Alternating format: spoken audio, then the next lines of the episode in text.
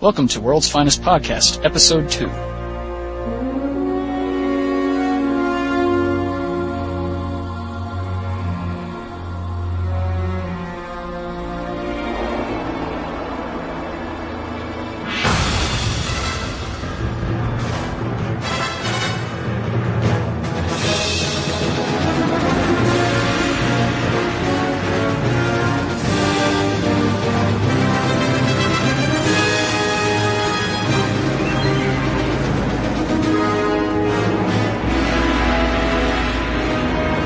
Michael David Sims, and with me is James Doe. Hello.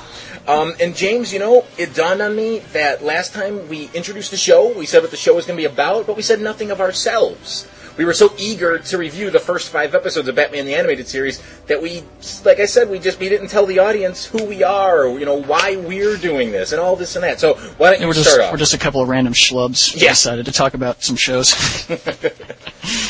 oh, wow. What- what- did I'm sorry. Go ahead. well when did we uh, first get the idea for this? About a year and a half ago. Um. I think it was that long ago. Okay, if I remember correctly, this whole thing started out as an idea. I think it might have been your idea. About a, yeah, it was about a ten best episodes ever. Right, and- like Justice League and Batman. I think that was it. Right, that and at point. the time, it wasn't. I don't even think it was going to be a podcast. I thought it was going to be a write up for the main page of Earth2.net. or sh- or an episode of E2 the show. Oh, is that what it was? remember. I think I think that was what it's. I be. think it started as a write up that turned into like a segment or a full episode for Earth2.net the show, Mm-hmm. and then I think I proposed that it balloon into us reviewing all of Batman the Animated Series. And then from there, it exploded into us reviewing everything that made up the DC animated universe. Is that how it went? Or makes sense to me. Okay, okay. So, uh, why don't you tell everybody a little something about yourself? Well, let's see. I'm. I've always been a big Batman fan. He's my favorite comic book character ever. Uh, I just, I, I don't know. I guess I dig the whole brooding thing. Uh, and his, you know, he's got the classic storyline, as they say always. You know, the murdered parents. And he decides to do something about it.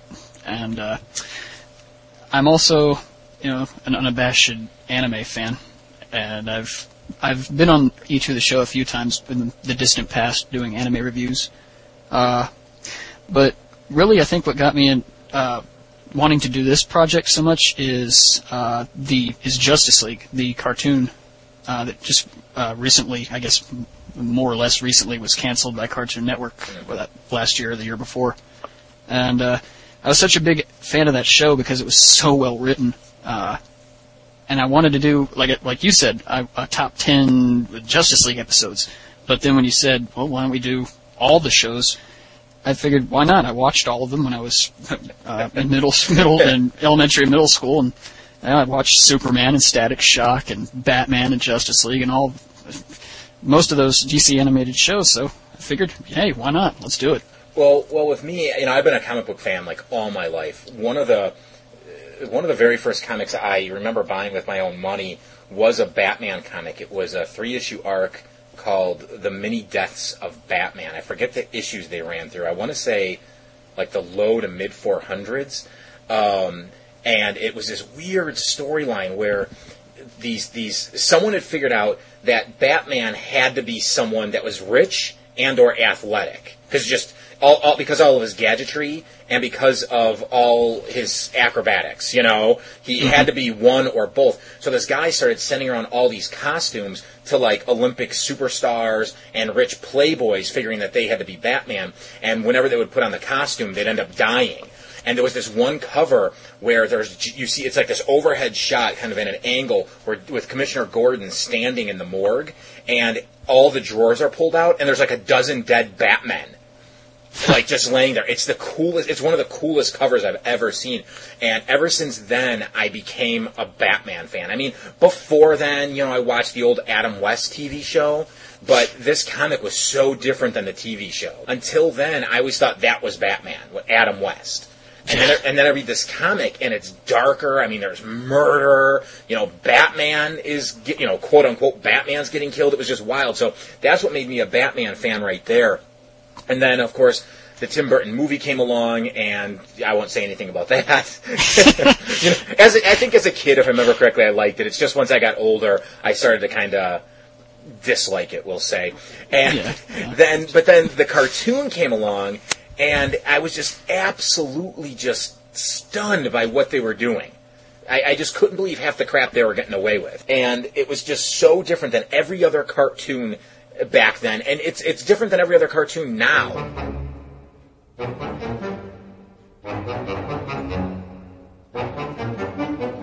Okay, The Underdwellers, Episode 6. Plot here basically is Batman encounters something that he describes as a leprechaun, and of course Alfred doesn't believe him, so he goes investigating and he finds out that there's this, like, more or less clan of forgotten children who ran away and are living in the Gotham sewer system. And their crazed leader is forcing them to steal stuff. So Batman has to free them, and that's about the pl- that's about it for the plot. Okay, what are your thoughts about this episode? It was okay, not great, but uh, certainly not a bad episode. It was just, it was really, really weird. How so? What do you mean? Just the sewer king guy, who's very creepy. Oh yeah, he's definitely creepy. They did a good job of making him a freak. Yeah, You know, um, there Michael were- Pataki, the voice actor, did a great job with him. I will say that. he really did, and there were a couple times I actually thought it was Mark Hamill. There were a couple of little inflections he had where, it, for me, it sounded like Hamill, but you're right, it's not. Who'd you say it was? Michael Pataki? Yeah, Yeah, who is that? Is that anybody? Has he done other voices or starred in anything? yeah, he's uh, done what? What else? He's done a lot of television stuff, like Twilight Zone, and uh, he was on the uh, one of the Spider-Man series, I believe, and Star Trek. Okay, yeah, yeah, but he does a really great job of making you hate that character. Oh yeah, You know, definitely. especially considering the way he's treating those kids. Yeah, you just want Batman to beat the hell out of him. Yeah, at the end, you know, you know, when Batman saves his life, you know, when you know he almost gets smeared by that train, and Batman saves him, the Sewer King is screaming, "Why? Why?" You know, basically, "Why did you save me?" And Batman says something to the effect of, uh, "I'm." I'm not the jury or the executioner or something like that, but this time I sorely wish I was. Something along those lines. Yeah, I'm, I'm severely tempted to. that's it. Yeah. And you just want Batman just to put that guy's head right back on those train tracks and just hold him there until another train comes. Because, I mean, who does this to children? You know, now, you said the kids were runaways, right?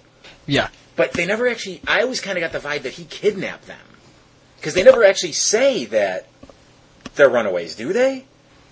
Or is it implied and I missed it? Maybe, Hmm. I I, mean, I could have missed it. I thought it was implied, but maybe I'd have to go back and watch. I guess just oh, to make sure. you know sure. what? You might be right because now that I think about it, the sewer king says something like, "Do you want to go back up to the surface to that world that shunned you?" Yeah, So you're right. You're right. So they did run away. Okay, but still, just making these kids go out there and and steal for him and not give Just commit petty crimes. And, and, yeah, commit petty crimes for apparently no good reason. What does he want those jewels and money for? What is he doing with it? I don't know, but he's having a nice feast every day. Yeah, that's true. That, and, but that's one of my big gripes with this episode is that, you know, what exactly is his plan? Just to hoard the jewels and money and the pretties and all that stuff? If they would have outlined his plan a little better or at all, I think I could rate this one higher. Yeah, it's but kind I of can't because of that. yeah, it's kind of like that problem with um, uh, that second Joker episode, whose title escapes me at the moment. Oh, the last just- laugh. Yeah, the last laugh. Thank you. Yeah, where he's just doing it because he can. Yeah, So I, I don't know. It's like as you said, it's an okay episode, but it's it's nothing to write home about, and if it's it's mostly forgettable, actually. yeah, it really is. And there's a couple of things I was wondering about it actually, like when Alfred says he knows nothing about children. Yeah, what's up with that? Let's see, how many kids has that guy raised? Two? You know he raised Bruce, and you know he helped raise Dick. Yeah, How could he not know kids? I don't know. Yeah. What, what, what else? You said there were a couple of things that. Uh, Batman has a gun rack. Yeah, that was. Well, he doesn't he have a gun rack in the first Batman movie? I'm not sure. Okay, I- you know when they're I like- know because I know Alfred carries a shotgun to, to defend the mansion. Yeah, to defend himself because you're right. So he does own guns, but it, it is kind of weird that he has a huge rack of them. Yeah, You even know. though they were antiques. Did you catch the uh, Did you catch the little joke when uh, Batman is leaving the Gator Den? He says later. Oh my god, that is awesome. That is awesome. I He was doesn't say later. He doesn't say later Gator. He just says later. Yeah, I wasn't like the like when I was because I watched this episode twice before we recorded this, and the first time we watched it, I was like, okay, was that supposed to be a joke or not? And then the second time I watched it, I'm like, no, that's clearly a joke. That they, Yeah. they were going for it there. that the beginning of that episode is just so absolutely random. The kids playing chicken on the train. Yeah. What? It's, How was that part of the episode? I know it felt like it was just filler, or like someone was trying to get a message across. Like the writer was trying to say something about trains and how dangerous they are. yeah. I'll get back to this in a couple of episodes. Trust me, th- this will come back up because this just just trust me on this one. Um, but yeah, it's just absolutely random and it felt like filler. Um, and then when that one kid jumps off the train, it's kind of like when that one dude jumped out of the balloon in um, Nothing to Fear. It's the implied suicide. Yeah, it's okay. You see him alive because he, Batman, and the two, or he, Batman, and the other kid are all standing there later. But exactly where did he land? He just jumped off an L track. Uh, uh, you know, he was on a train that was going sixty plus miles an hour. Where, where did he land that, that that he survived? It's it's mind boggling. Uh, Um, I'd say it was a Deus Ex Machina, but where was the Machina? Yeah.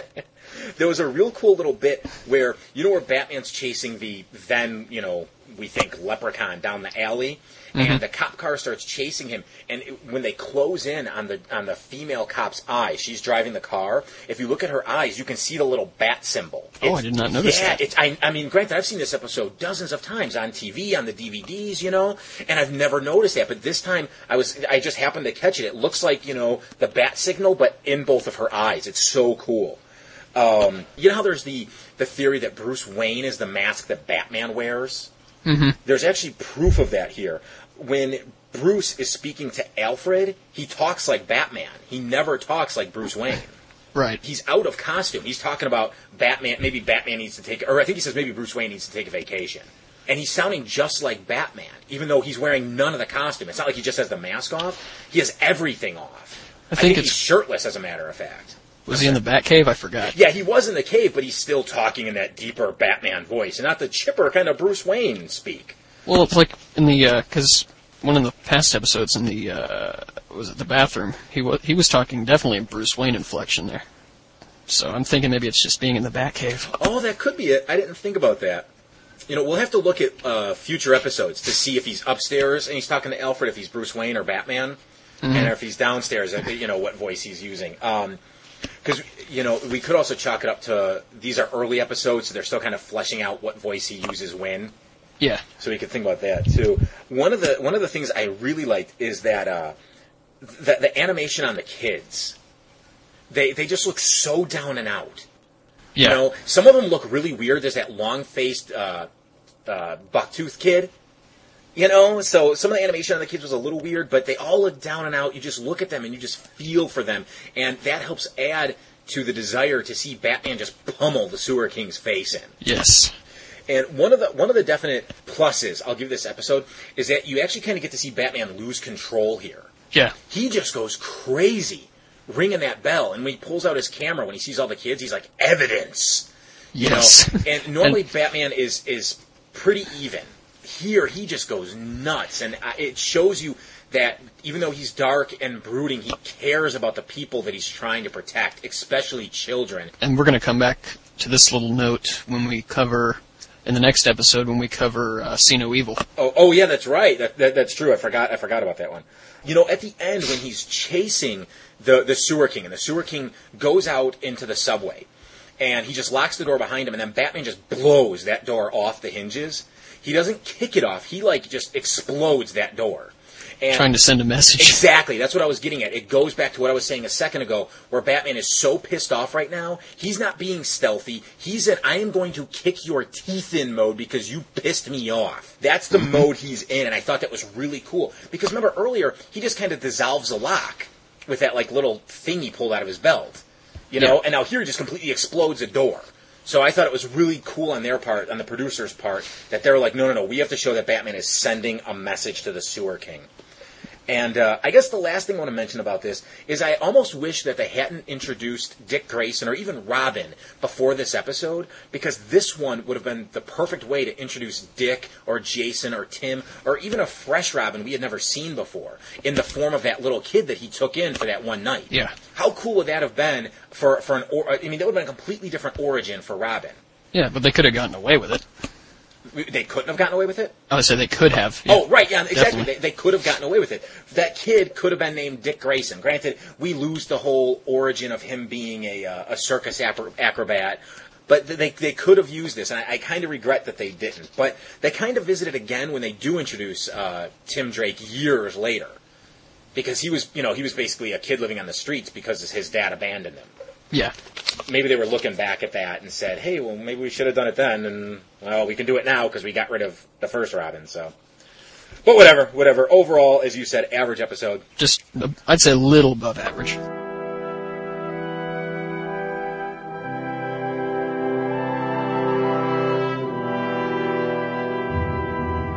So our next episode would be POV, and basically in this one, uh, Harvey Bullock, Renee Montoya, and a rookie police officer who I don't even know if he's ever named. Is he named James? Well, uh, Officer Wilkes. pardon me for, for missing that. Um, they are all going on a raid, and everything goes to hell. The building goes up in smoke, and we get to see uh, the raid from three different point of views uh, from the aforementioned characters. And uh, the three cops, they're suspended because the, uh, the, the the guy who's leading the investigation, the guy from uh, Internal Affairs, he thinks they're all lying, that they were, were all in on some plot to botch this or steal the money or whatever his his reasoning is. And like I said, he suspends them, and basically it's up to Renee Montoya and Batman to save the day, right? Yeah. Okay. So, um, what did you think about this one? A great episode. Mm-hmm. Definitely. Um, I saw a lot of, I don't know, in Bullock this episode, I saw a lot of Lieutenant Eckhart from the first Batman movie in Bullock, just the inflection, because he, he just seemed like a bad guy in this episode. Because he clearly is lying about everything, or, uh, inflating it. Yeah, because they never tell you why he went in early. Right. Because he went in without them. They're, they weren't late. Montoya's right. And but they never explain why he went in. That does kind of give that Eckhart vibe. And oddly enough, I do believe Eckhart was supposed to be loosely based on Bullock. Yeah, he, he there's something going on with Bullock here, and this is what we said in the last episode: is that Bullock is the perfect definition of bad cop, but also good cop, because he's bad in that you can tell he's a little dirty, but he's mm-hmm. good i because he really does want to help this city. He's not trying to hurt people. It's kind of like Vic Mackey in The Shield. You know, he does very nasty things sometimes, but he is overall trying to help the city. And th- that that's kind of how I see Bullock. Bullock just not as violent, I guess. I love this episode because of the the point of view perspectives that are uh, the three people trying to trying to do the right thing, but uh, they're screwing each other up. And there was a lot of the uh, Batman ninja goodness in this episode, where he just kind of moves around barely and still kicks everybody's asses. Yeah, well, uh, I'll bring this up later. I will definitely bring this up later. There's something I noticed about Batman, the way he fights, and specifically something he doesn't do. But like I said, give me give us give us a couple more uh, episodes, and I'll, I'll bring it up. And uh, when I say when I say episodes, what I mean is is uh, episodes uh, of Batman the animated series, not episodes not- of the world's finest podcast. Sorry. R- right.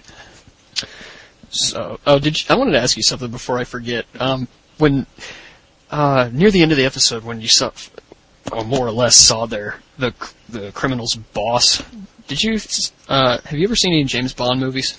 I've seen some, but mm, it's been a long, long time. Why? What's up? Because I said, "Hey, it's Doctor No." When I looked at him, Oh, See, I actually didn't pick up on that. When you first see him in the shadows, I actually thought it was the Clock King. Because he had a monocle and a cane. yeah, but we And never see his face. No, we do see his face. He does do? come out of the shadows. Because Oh, that's right. He comes out of the shadows and he runs towards the boat that Batman totally trashes, which is so awesome. Batman on a forklift equals Yeah, ratings. Exactly. Um, it's real brief that we see his face, but for a second there, I'm like, was this like an early appearance of the Clock King? Um, what I particularly liked about this episode is, as you said, the three point of views, but how different they are. You know, with Bullock, he's trying to be all macho, like, oh, I saved Batman's life, and he was screwing everything up. And obviously he's lying, because you Yeah. can see that he's lying. It's cool seeing, juxtaposing his story against what really happened.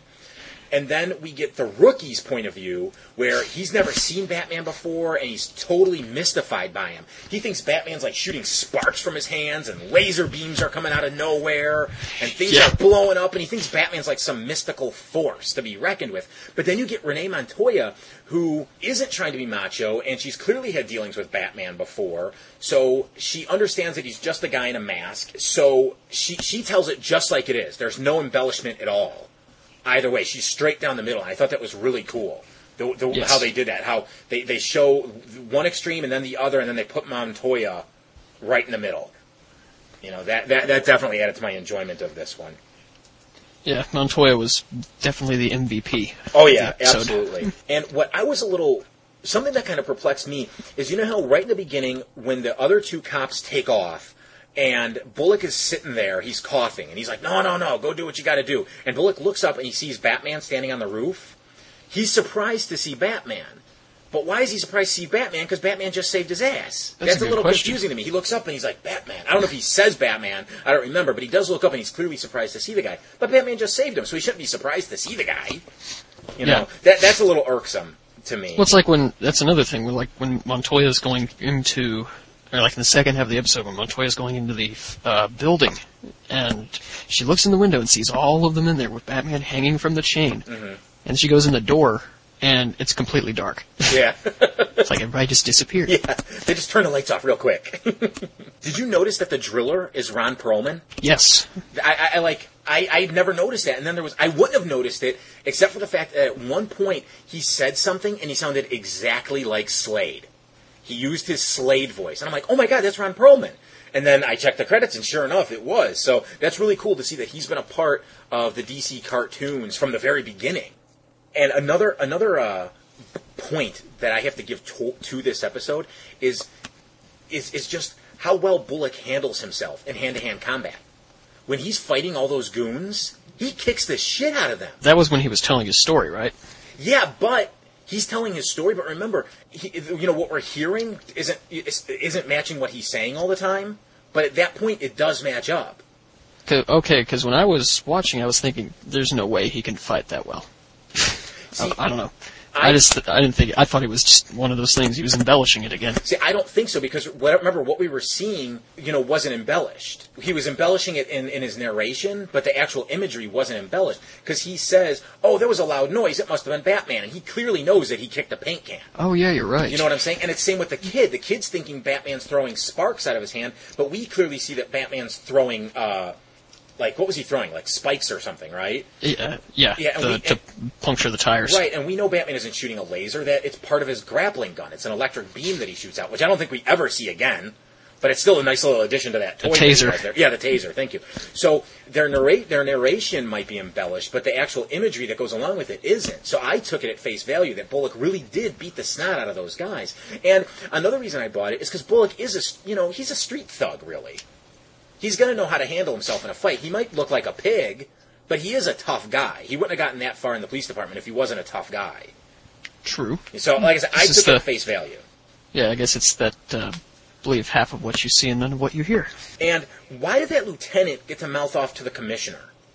The guy who was Yeah, leading the investigation. that? I never, I never understood that. Now, now, granted, he is leading the investigation. It is his, but I do not think you'd be able to tell the commissioner to shut up or whatever he says to, to Gordon. I doesn't. I think he flat out tells him to shut up, doesn't he?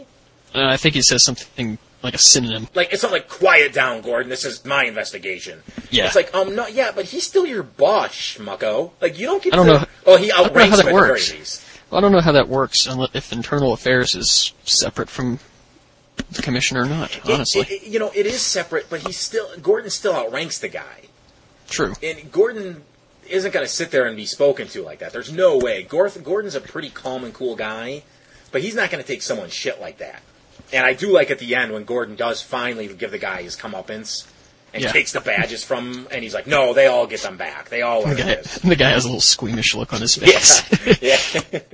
and really, the animation in this episode really stepped up from the previous Yes. episodes. I thought, especially the fire when that warehouse is burning. I mean, I, sometimes I have to squint to look at that fire. That's how bright it is. and when Montoya's sh- shotgun gets uh, hit into the fire, you Mm-hmm. can see it melting. Exactly. It's like you can almost feel the heat coming off those flames. And that's a stark contrast to the way this show normally is, with how dark it is. And this one, there's a lot of bright spots with that fire. And that is that that really it sets it apart from the other cartoons on the air then and now. I had a question. Uh-huh. Um, who shoots a Tommy gun that badly? I mean, who purposely Oh. goes over their heads? he's shooting a straight line right at Montoya's head, and then he just starts outlining them. I don't know if that's bad shooting or if that's really good shooting. like was just trying You- to warn them. Like, hey. I guess you could go either way on that one. had to, I had to wipe my eyes there. Legitimately, I did. you know, one of the things uh, that I again another thing I really liked about this episode, and another reason I have to give it a, a higher score is because of the rookie is the first one that hands his badge in. It, to me, that shows that that character still has. Um, that you know, he I, it tells me he's fresh out of the academy, and he still has honor and duty and all those words banging around in his head. Yeah. He, you know, he's like, turn your badges in. He's the first one to walk up and put the badge and the gun on that desk. Where Montoya and Bullock are hesitant to do it. In fact, Bullock is really defiant when he does it. Slams it down. Right, but that rookie, he's like, okay, you, you're my boss. This is what you tell me to do. Bang, I'm gonna, I'm gonna walk out now. You know, I thought that was great little subtle characterization that they put in there. You know, especially for a character we've never seen again. Yeah. You know, they, they could have used that to build that character up, but they didn't. I mean, obviously they went with Montoya, so it was really cool that they added it to a character that was just a throwaway character. Yeah. Just a plot device. And uh, what did you think about Batman having tools in his glove? Oh, you mean like the, He uh, pulls out the razor blade or the knife or whatever it was. yeah, but, you know, it's, that's just the first time they do it because he does it a lot more Mm-hmm. later on. Yeah, but what did you he- think about that, though? Uh, I didn't have a problem with it because it's, it's just, they, it's something they build up for later because you remember later on in the Riddler episode he has a wrist computer built into his Kevlar glove. Oh, does he? I don't remember that. Oh, yeah, the first when we get when we get to that one, the first it's the first Riddler uh, Riddler episode. oh, I can't wait to see that now. But yeah, you know, what I was getting at is I think it's really cool because, again, it shows that Batman, you know, he's prepared for anything. He knows Right. he's got that belt and he could lose it at any time, but you know he's got, you know, eh, you know, you, we know it, eh, you know, having read the comic, that, that he's got tools stashed everywhere. But it's really cool that they that they brought it into the cartoon here. So this way we know he's got him in his glove. He's probably got some in his cowl. It wouldn't surprise me if he carries a razor blade under his tongue. Yeah. So yeah, I, again, And- I just thought it was cool that they brought that element of the comic into the animated universe. Well, yeah, and that and when the guy's tooling or like, messing around with the utility belt and it sprays him in the face. the purple stuff, just some random purple stuff. It doesn't poison him. It doesn't make him cough. It's just purple stuff. just makes him look stupid, or more so. and did you notice that both the Underdwellers and Point of View ended with a really cheesy thumbs up? Yeah, and there's a couple more episodes yeah, we're going to get to later. um, I don't know if it's the next one. I don't think it's in the Forgotten. I think it's in No. Be a Clown. yeah, be a clown, Uh huh. and I think maybe I've got Batman in my basement. Yeah, there's there's two or three episodes in you know a you know a short span where there's this really cheesy hey kind of 1980s thumbs up kind of thing going on. Very Yeah. very weird, very weird way to end these uh, otherwise dark episodes here. There's a lot of dark episodes in the, on the horizon here.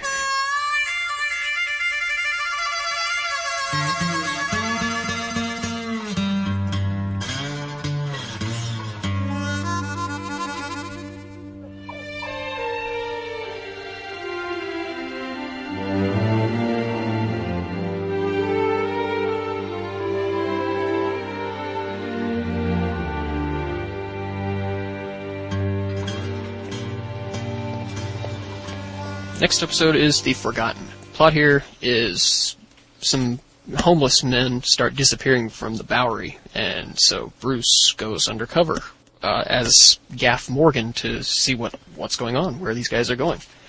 Uh, but he gets hit in the head with a blackjack and loses his memory. And when he wakes up, he's in a remote, he's like like a internment camp for mining. So he has to figure out who he is and get out of there. I, I don't know why, but I have a soft spot for this one. Well, it's not a bad episode. No, I mean- it's it's not bad, and I, you know I think it's a little better than average. But I, I, there's something about this one, and I can't peg it. I've seen this one so many times, as I've seen all these episodes many times, and I've never been able to peg why I like this one over certain other ones.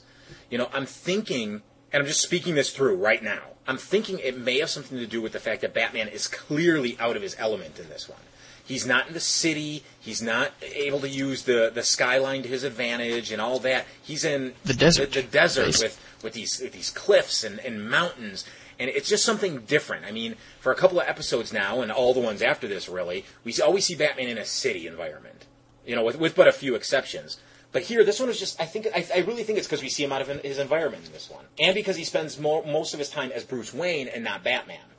Right. We only see him as Batman for about three minutes. Right. What about you? What, what are your thoughts on this one? I'd say it's a pretty good episode. Not great, but certainly one I could watch over and over again. And, uh, but this was, it was nice to see what, uh, Bruce Wayne would do without his gadgets. Any of them. Wrist or utility belt. That is true. That is true because he's got nothing but his wits in this one. He's got a, a wife beater and a pair of pants. That's about it. And uh, what I really, another thing I really like about this one is having seen Batman go undercover.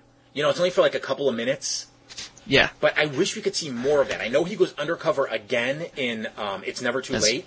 Matches Malone. When does he go as Matches Malone? He does go and I, I know he does. I, I was, I swear it. 'Cause I love just don't remember the Malone. episode. I love just don't that remember the character. episode name. I just don't remember the episode name, but I know he does. Okay, because in It's Never Too Late, he's undercover again as that bum with the cane and that real long beard. But oh man, I, I did not remember he goes under as Matches Malone. Now, I'm- now I'm psyched for that.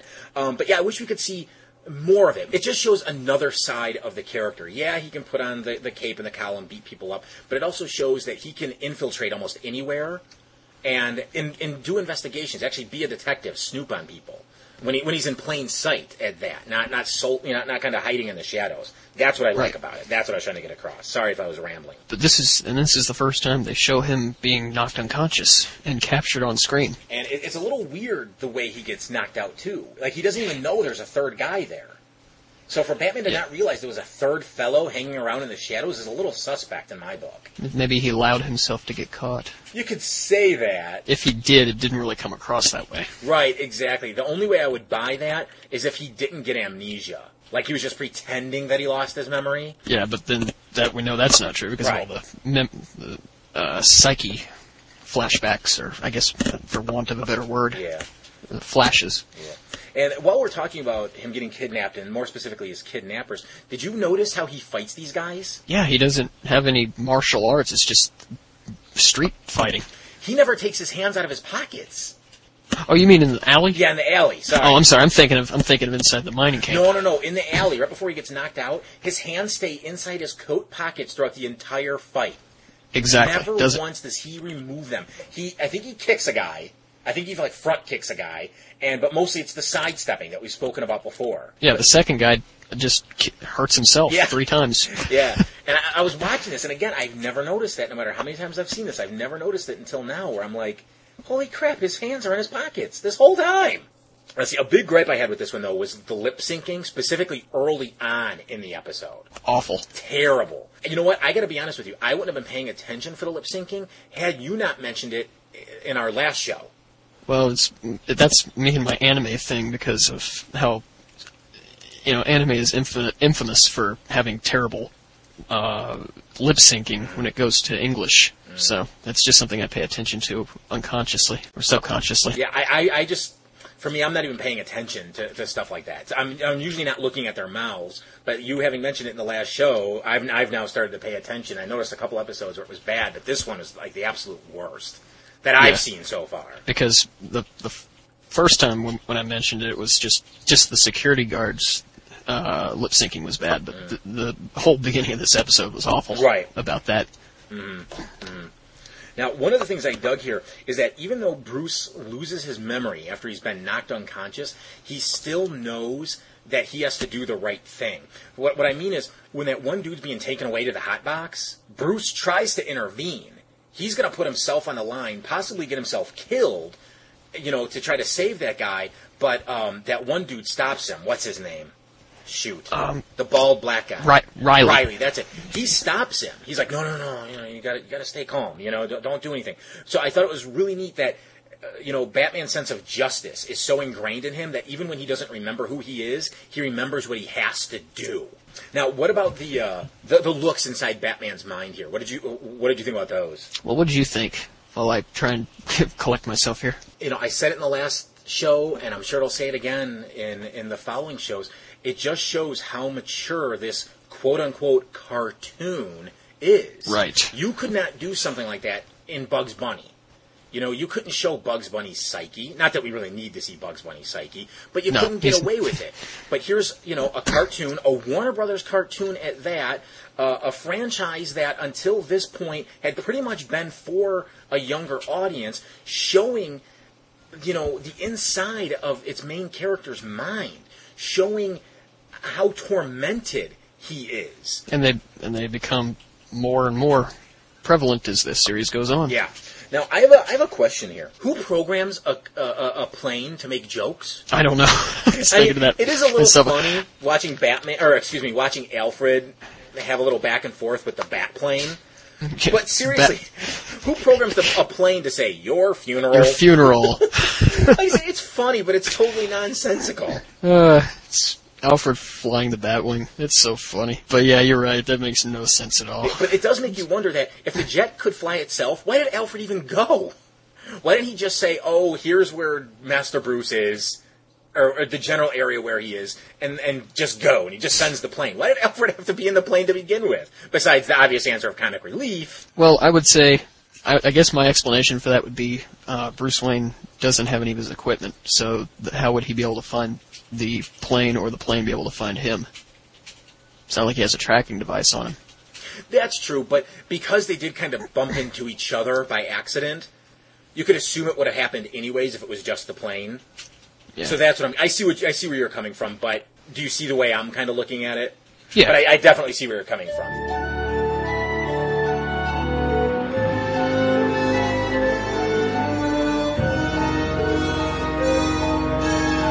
So then, Be a Clown would be our next episode. Um, it's another Joker episode. So this is our third Joker episode. Yep. All right. Yeah. So the third Joker episode in the first what nine episodes, and uh, basically uh, what happens is, is Mayor Hill is claiming that he's going to clean up Gotham, and in doing so, uh, while making his speech, he claims that uh, Batman and the Joker are of the same ilk, and the Joker takes offense to this, and he, you know, says, you know what, I'm going to break into Mayor Hill's mansion. I'm going to prove that Mayor Hill's estate uh, is is just as unsafe as this city is. And in the process of doing that, uh, the Joker accidentally ends up uh, in, I guess, possession of Mayor Hill's son. And Batman has to then go save the boy and capture the Joker. That's about it. yeah. Now, as I said in our first show, I think this would have been a better way to debut the Joker than the way Yeah. they did with Christmas with the Joker. Now, I'm not saying that this is the best Joker episode there is. I just think this would have been a better way to get inside his head. It's certainly the best one up to that point. Yeah, that, that is true. But yeah, my feelings are that, you know, because you know, we see that he doesn't like being compared to Batman. We he actually has a scheme in mind with this one, and that's proving a point to Mayor Hill. And then by trying to make an apprentice out of the boy, we get another side of the Joker too. And he's, you know, again, I just think this is uh, would have been a better introduction overall, especially when you consider that the first time we see, excuse me, the Joker in this one, he comes out of the shadows. He's just sitting there in a chair. And then when he's watching TV, he just kind of leans forward and he's like, "What?" You know, which is a better way to introduce the Joker than just having him ride into the Gotham sky on a flaming Christmas tree. Christmas tree. Like that is completely ridiculous. This was what Yeah. they should have done. This, despite the production number, should have aired before Christmas with the Joker, in my opinion. And oh Uh, wait, totally agree. on. Yeah, this. eh, You know what? In fact, this aired. If Wiki's right here, are three days after Christmas with the Joker, so I definitely would have swapped these two out. You know, it says Christmas with the Joker aired on September 13th of '92, and Be a Clown was September 16th of '92. So if I was in charge here, these two would have been swapped. Well, like I said, certainly the best Joker episode up to this point, but it's not like it's a fantastic episode or anything. No, I would, I'd say it's good. Mm-hmm, I mean, it's certainly above average, but uh, it still had its moments where I just went, ugh. like, get ready for a little bit of bat magic. Oh my god, that is terrible. But yeah, and the whole Mayor Hill. Although I guess they did get the point across that Mayor Hill is a complete and total douchebag. Which, but I, I want to know is how does this guy keep getting elected? He runs one of the worst cities in the world. I mean, if your city needs a guy who dresses up as a bat to protect it, you're not. You shouldn't be getting elected. I'm sorry. Well, I guess you could say the same thing for Harvey Dent. that's true too. You know exactly. How do these people stay in office? I don't really have a lot of thoughts in this episode. It's just, it's a, it's a okay Joker episode. It, it could have been a lot better. Uh, I just think the whole, uh, what's his what's the kid's name? Jordan. Mhm, Jordan. Yeah, I just I didn't like it at all. It was just boring to me, I guess. The whole where he runs away and he I mean he likes magic, we know that. Uh and then he he runs off I don't uh, to nowhere. Now, I, granted, I can't blame him for running away from Hill Right. from his dad because he's such a jackass. But uh, I don't know. I guess like we said in the last thing with the whole thumbs up at the end. That's that's really what it was leading to. It was a goofy thumbs up. I agree with you. Not a great episode, but it is the best Joker episode so far. Yeah, like I said, it's good. Um, Just that's about all I'd say. But yeah, I don't know overall what, what was it trying to accomplish. As, as you said, it seems like it's just leading to a thumbs up here. You know, because if we would have seen Jordan again down the line, I could claim, oh, they were just building this character up for something more in a few episodes. You know, but I, I just I just don't know what they were trying to say or do with Yeah, he was just a plot device. Yeah. And Joker never wanted to make him his apprentice. He just he because remember how pissed off he was when he saw him at the amusement Yeah, park. yeah. He's like, "You what?" Yeah, and then he realizes what a happy little bonus that is. Mm-hmm. Now, speaking of that, I got a quote here from the Joker. Okay, after the Joker realizes that, as I said, he has a happy little bonus, he says, "Come on in. I've been thinking about a protege." Now, think about Batman Beyond: The Return of the Joker. Ooh, Think about that. my favorite of all the DC animated movies, by the way. When I heard that line in here, I literally got chills. I was like, "Oh my god!" Now I don't know if when they were doing, when they were producing the Batman Beyond movie, if they looked back at this episode or if that's just a happy coincidence. I'm leaning towards the happy coincidence, but it you know it wouldn't surprise me at all if Bruce Timm or somebody would come out and say, "Well, yeah, we were kind of we saw that and we think, wow, maybe that that would be great." Yeah, no, Great little tie-in. Right, exactly. Knowing the way, and when you- especially when you look at like the Justice League shows, Justice Oh, League and Justice League Unlimited, how they were able to tie everything together. And if you listen to the commentaries, they weren't necessarily trying to tie everything together. Oftentimes, it was just serendipitous. It wouldn't surprise me if. Uh, when they were doing the Batman Beyond movie, if they did look back and go, okay, there was that line there, let's use that. So now when people rewatch Be a Clown like we just did, it'll mean something more, and it'll expand the universe. Yeah, I mean, it's an example off the top of my head is in Batman Beyond, the episode, the two-part episode, The Call, Mhm. with the Justice Le- uh, Justice League Unlimited crossover, Mhm. uh, where uh, Wayne is telling McGinnis to use the kryptonite if you have to. It's the same one that Darkseid has in the very last episode of Justice League Unlimited. Is it? Yes, It's it's the it's the blade, Oh, okay. the kryptonite blade. That's cool. This is the second time the Joker's tried to drown Batman. Because he did. Yeah, does he have no more ideas? Yeah, and, and and this won't be the last time. You think you'd get the point that it, it ain't gonna happen? Yeah, you can't drown the Batman. Um, now, here's something that I noticed. Maybe you didn't, because I read comics more than you do. Is that that poster of uh, prosciutto? Is that supposed to look like Alan Moore? Because it looks like either Alan Moore or Rasputin, and I'm not sure if it's supposed to look like either. If it's just a coincidence, if it's just supposed to look like a crazy magician, and I'm reading more into it. I don't know. Well, it's if you remember what Joker said. Uh, I learned from the great prosciutto the clown. He was a ham. Mm-hmm. He was a real ham because you know prosciutto is what ham and cheese or something like that, like Italian dish. Oh, I didn't get that. Yeah, that's what. I, yeah, I used to work in a grocery store. I saw prosciutto all the time. It's definitely got. It's definitely a pork product. So. Oh, I worked in a deli for a year and I didn't get that. When I was like between 12 and 13, I worked in a corner grocery store. And I can say this because the store has clo- since closed down, closed down many years ago. Um, I used to run their deli. Now, I shouldn't have because I was under 18. Like I said, I was 12 or 13 years old. But yeah, I was, I was selling meat all the time, slicing it up for them and everything. And I should, I should have caught that. Oh, now I feel like a total schmuck for not getting that. Uh, Straight over prosci- my oh, head. I just. I love Wiki. I just looked it up. prosciutto. Prosciutto is uh, Italian for ham. Okay. Well, like I said, now, now I feel silly. But I still think it's meant to either look like Rasputin or Alan Moore. And a really cool yet creepy Joker moment is when he's taunting uh, Jordan. Right before they get on the roller coaster, Joker's walking through the amusement park tapping the cane on the fence. Yes. I really there's music played over that, and I wish they hadn't have done the music. If they just would have let it stand with Mark Hamill and the cane. If it was just, you know, the Joker's taunts and the tink, tink, tink of the Joker getting closer and closer. I mean, granted, it's a creepy scene, but it could have been so much creepier without the music. Um, I think that's all I have to say about this one. Oh no, no, no! I have one more thing. Where the hell did the Joker get those explosive cupies?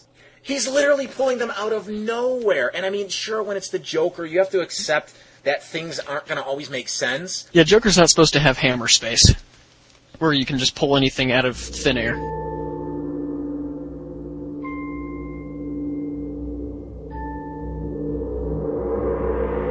Next on our list is the two-parter of the origin of Two-Face, which, not too surprisingly, is called Two-Face. we see his uh, schizophrenia really come to the forefront.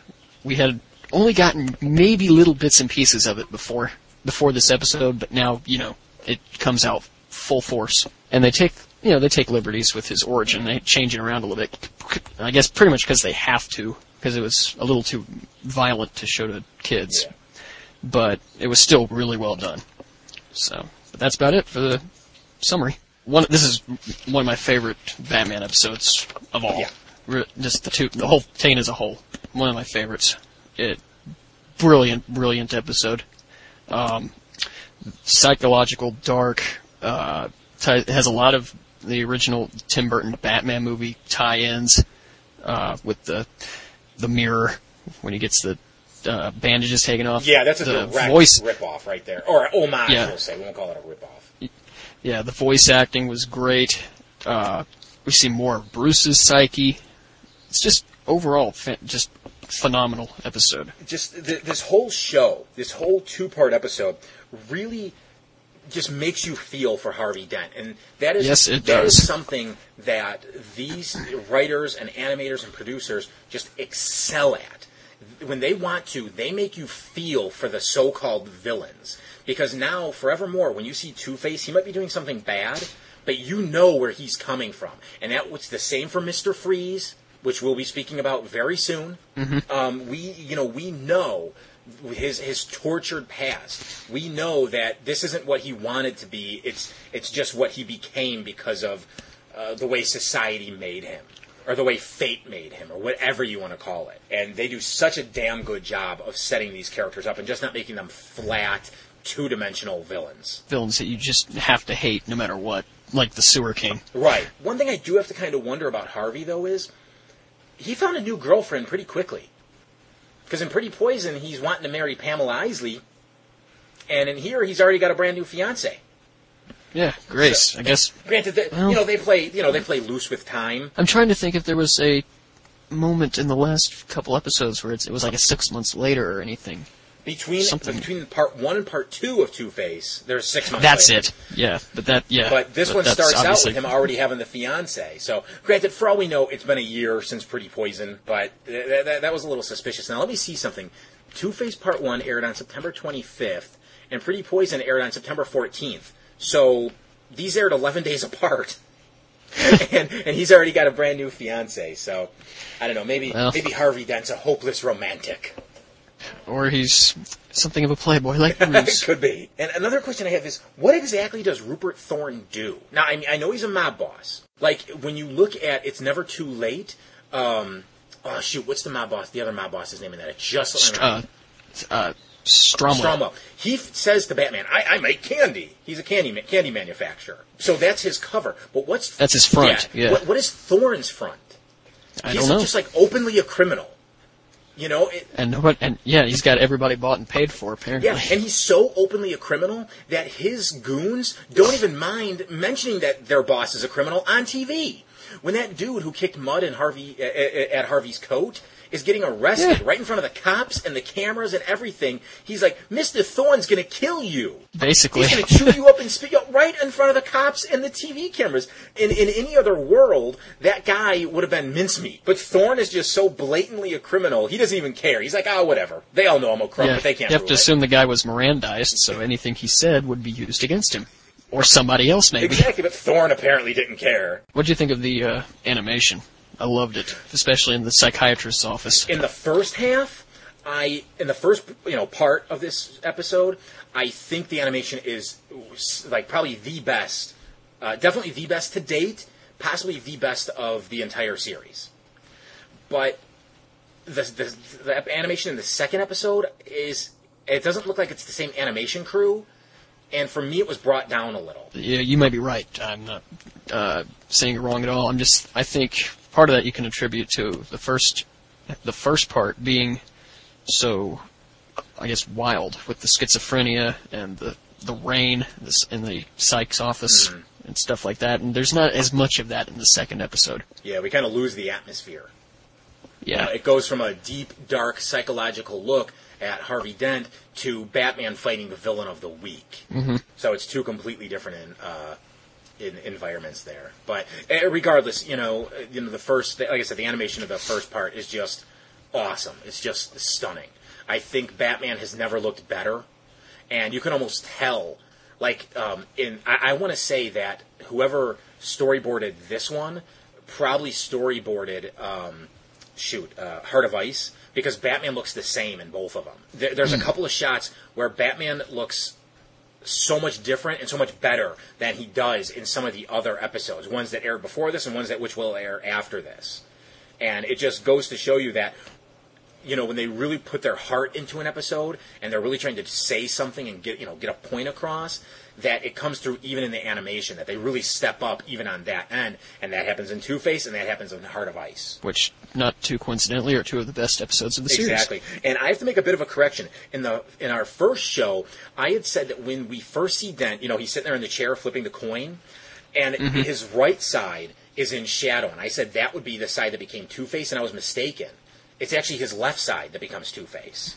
Right. And so I, I wanted to correct myself before anybody else had the chance to. And like I said in the psychiatrist's office, when the lightning Oh, flashes, God, you yeah. can just in the fl- this the split second there, you see The, the big eye, scar. and the, and the, Yeah, the, the and- open mouth. Oh, and the mutilated skin. Mm-hmm. It's it's it's just beautiful. It's absolutely beautiful. This one has the vibe of a real movie. I could see them adapting this two-parter right here for the silver screen whenever they get to the Two-Face movie in the new Batman franchise. They could lift this and add some obviously to make it an hour and a half to 2 hour long movie. Yeah. But they could pretty much lift this plot and a lot of the dialogue, put it on the screen and I would go see it even though I've already seen it and I know what's going to happen because that's how perfect this is. Couldn't agree more. Did you notice? Notice when uh, they go into Bruce's psyche in the second episode, uh, we see his fear of failure again. Like uh, they showed in the in the Scarecrow episode. Uh, Oh yeah. was it Yeah, because his parents say like you. What, what do they say? You did they? you failed Yeah. us, son, or something like that? Mhm. What happens to Grace after this episode? Yeah, I really would have liked for them to have brought her back in other Two Face episodes, but she's just gone. Never Yeah, that's- and- again. And that's a one problem I noticed with some of these episodes, like Heart of Ice and Two Face. They're too conclusive. Mm-hmm. They there's no open endedness. I guess that's a word. Uh, it's like they go to jail or Arkham or both, or both of them go to Arkham, and you know that's it. And the next time we see them, they're just committing crimes again. Yeah, I, I would have liked to have seen him try to get back together with Grace, um, because you know she does. She is the one that brings the heat down on his head, but you know the Harvey side of him has to understand that she honestly thought she was doing the right thing. Hell, Thorne even says that. He's like, "Oh, don't blame her. She thought she was going to help you out by bringing the police." So Harvey should forgive her. And it would have been nice to have seen her again, but for whatever reason, they either forgot her or just decided not to bring her back. I don't know, and it's a damn shame. Yeah, because that could because she's the one who keeps him, well, for more or less sane. Yeah. One thing I noticed, this is something I guess that happens in Bat- Batman all the time. Um, stolen files would not be admissible in court. Yeah. No matter who does, no matter who takes them. Yeah, exactly. That's that's something I had in my notes. Is uh, what exactly is Thorne afraid of? There's no way those are admi- admissible at all. You know, he could. He, he should just let Two Face take those right to the police, and it wouldn't even matter. Again, that's the Law and Order watcher in Yeah. me. I watch that series way too much. Now there's there's a line in here that I had I had to write down because I wanted to see if you caught it and if you read anything into it. Um, before Two Face, excuse me, before Harvey becomes Two Face, he uh, and he's sitting there standing at the curtains, and Grace has just told Bruce that Harvey is seeing a shrink. Uh, Batman says, some, or Bruce says, "I'm proud of you. It takes a strong man to admit when he has a problem." So is that Bruce Wayne admitting that he isn't strong enough to admit that he has a problem and therefore see a shrink? Because he's clearly got a problem himself. Yeah. I mean, maybe be. I'm reading into that, but that really made me look at Bruce Wayne in a new light. It makes me see Bruce more as a child and not as a grown man. Like he's still in child mode. And he's not willing to admit that he needs help. Uh, that you know, that reminds me of is that Justice League episode, Kid Stuff, when they become children, but then when they revert back to Mm-hmm. uh, adult status, and Batman says to Wonder Woman, "I haven't been a kid since I was eight years That old." That is like the most depressing line in the entire Batman universe, I think. More so than I couldn't get past the title. Title. Oh yeah, my god. Here was a really cool thing that they did with the animation. When Bruce Wayne is watching from the uh, like third or fourth story window as Harvey Dent is leaving for that meeting with Rupert Thorne, if you look at the way the shadows are cut across Bruce's face, it's shadowed just like his mask. There's there's a there's a shadow on his nose. There's a shadow that comes down around the side of his cheeks. There's the shadows covering all of his face except his eyes, which are still bright, like his mask, uh, like the eyes over his mask would be white. It looks just like the Batman mask, but in shadows. And it's it's a, it's just a, stylistically, it's just a really neat little element that they threw in there. It's just something extremely subtle. that's their animators are masters of that. And now I have to wonder: was Harvey Dent shot before he became Two Face? Because when the gun goes off, he falls down. I think he just falls down from the hail of gunfire. He doesn't want to get hit Okay. because I think doesn't he cover the back of his head That I or like his neck? That I don't remember because Batman does say, uh, "Harvey, get down." Uh, the gunman he hits him, and the guy kind of goes falling, and that's what causes the gun to go crazy and hit the wires, and then everything goes to hell from there. So maybe Harvey Yeah. was listening to him, but I kind of got the vibe that he was shot. I don't think so because when you, I don't remember seeing a bullet hole in his jacket when Wayne or when Batman pull, uh, turns him over and looks at I him. just kind of took it as they couldn't show a bullet hole, and you just have to kind of read into it. But I, again, I could just be reading more into it than is what's th- than what's there. You know, it's just the way he fell. It looked like he got shot to me. You know, it'd been a nice little ex, a nice little thing to throw in there. But you're right. You know what? There's no way he would have been shot because he gets. They never make mention of it when he's in the hospital. or Yeah, anything. it's only So, his- yeah, his head. yeah, I'm definitely just reading into it. In the second part of this episode, Harvey opens up his wallet when he's looking at that picture of Grace, and you mm-hmm. see one of his credit cards. Credit cards. The name yes. on it is Two Face. He has a credit card with the name Two Face on it. That is genius. I'm sorry, I love it. It's corny, it's stupid, but I love it. I think that is hilarious. If I'm not mistaken, wasn't the number on the card like six six six yeah, the first three like digits that? are six six six. And you know, I don't know why. I don't know. I know I'm kind of all over the place here because that's the way my notes are. But I really like that janitor character, the one who uh, finds Batman after he's been knocked out. Mm-hmm. It, it's kind of the res- I like the respect that the janitor gives to to the Dark Knight. He's just like, "Are you okay, son?" You know, he. It's almost like he sees Batman as a cop.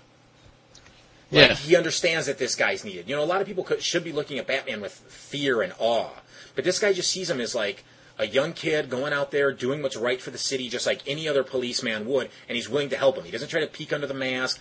He doesn't scold him for what he's for for anything. They they for for what he's doing. You know, he's just like, "Are you okay? Oh, there's no one named Harvey here. You know, you, you got to get help." And I, I don't know. It's just the little touches like that where they really add character to the background characters that that sets this show apart from everything else. Yeah, everything is important, no matter how minor that may look.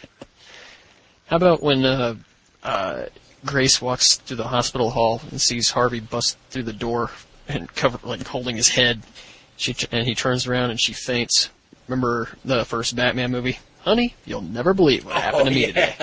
and then she just passes out. You're right. There's more nods towards that movie. That's true. I didn't think about that.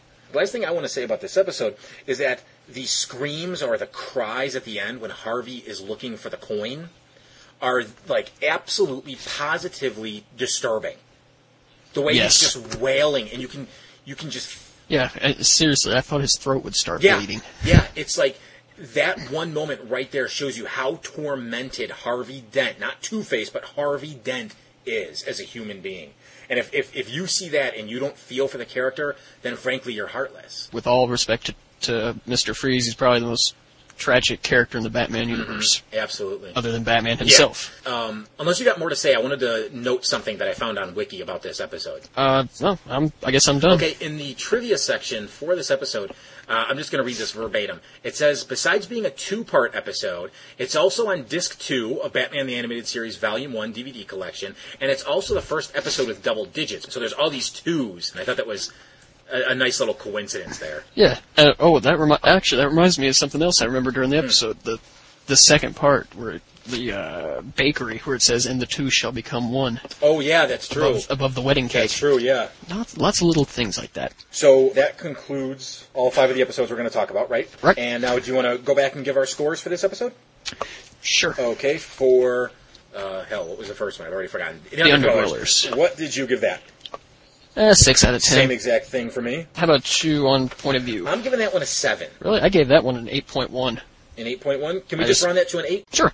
Um, maybe down the line I'll watch it again and I'll bump it up, but I'm kind of going to leave it at a seven for now. Okay. What about the Forgotten? Uh, six point five. Okay, I gave that a six. Be a clown. Six. Same exact for me, and I think this this next one, this last one, we're gonna there's gonna be a big difference between our scores here. What did you give Two Face? Nine. I gave it a seven. Really? And Just th- because of as a whole? as a whole, right? Um, it's what brought it down is the second episode and the animation of it. Like I said, I didn't. I, I, I felt like the animation of the second part wasn't on par with the animation of the first, and had it been, I think, in fact, I know I would have given this at least an eight, possibly an eight point five, and even possibly a nine. But because of the animation, the problems I had with it, I did have to bring it down just a little. It's me, Jekko. I ran away. You did what?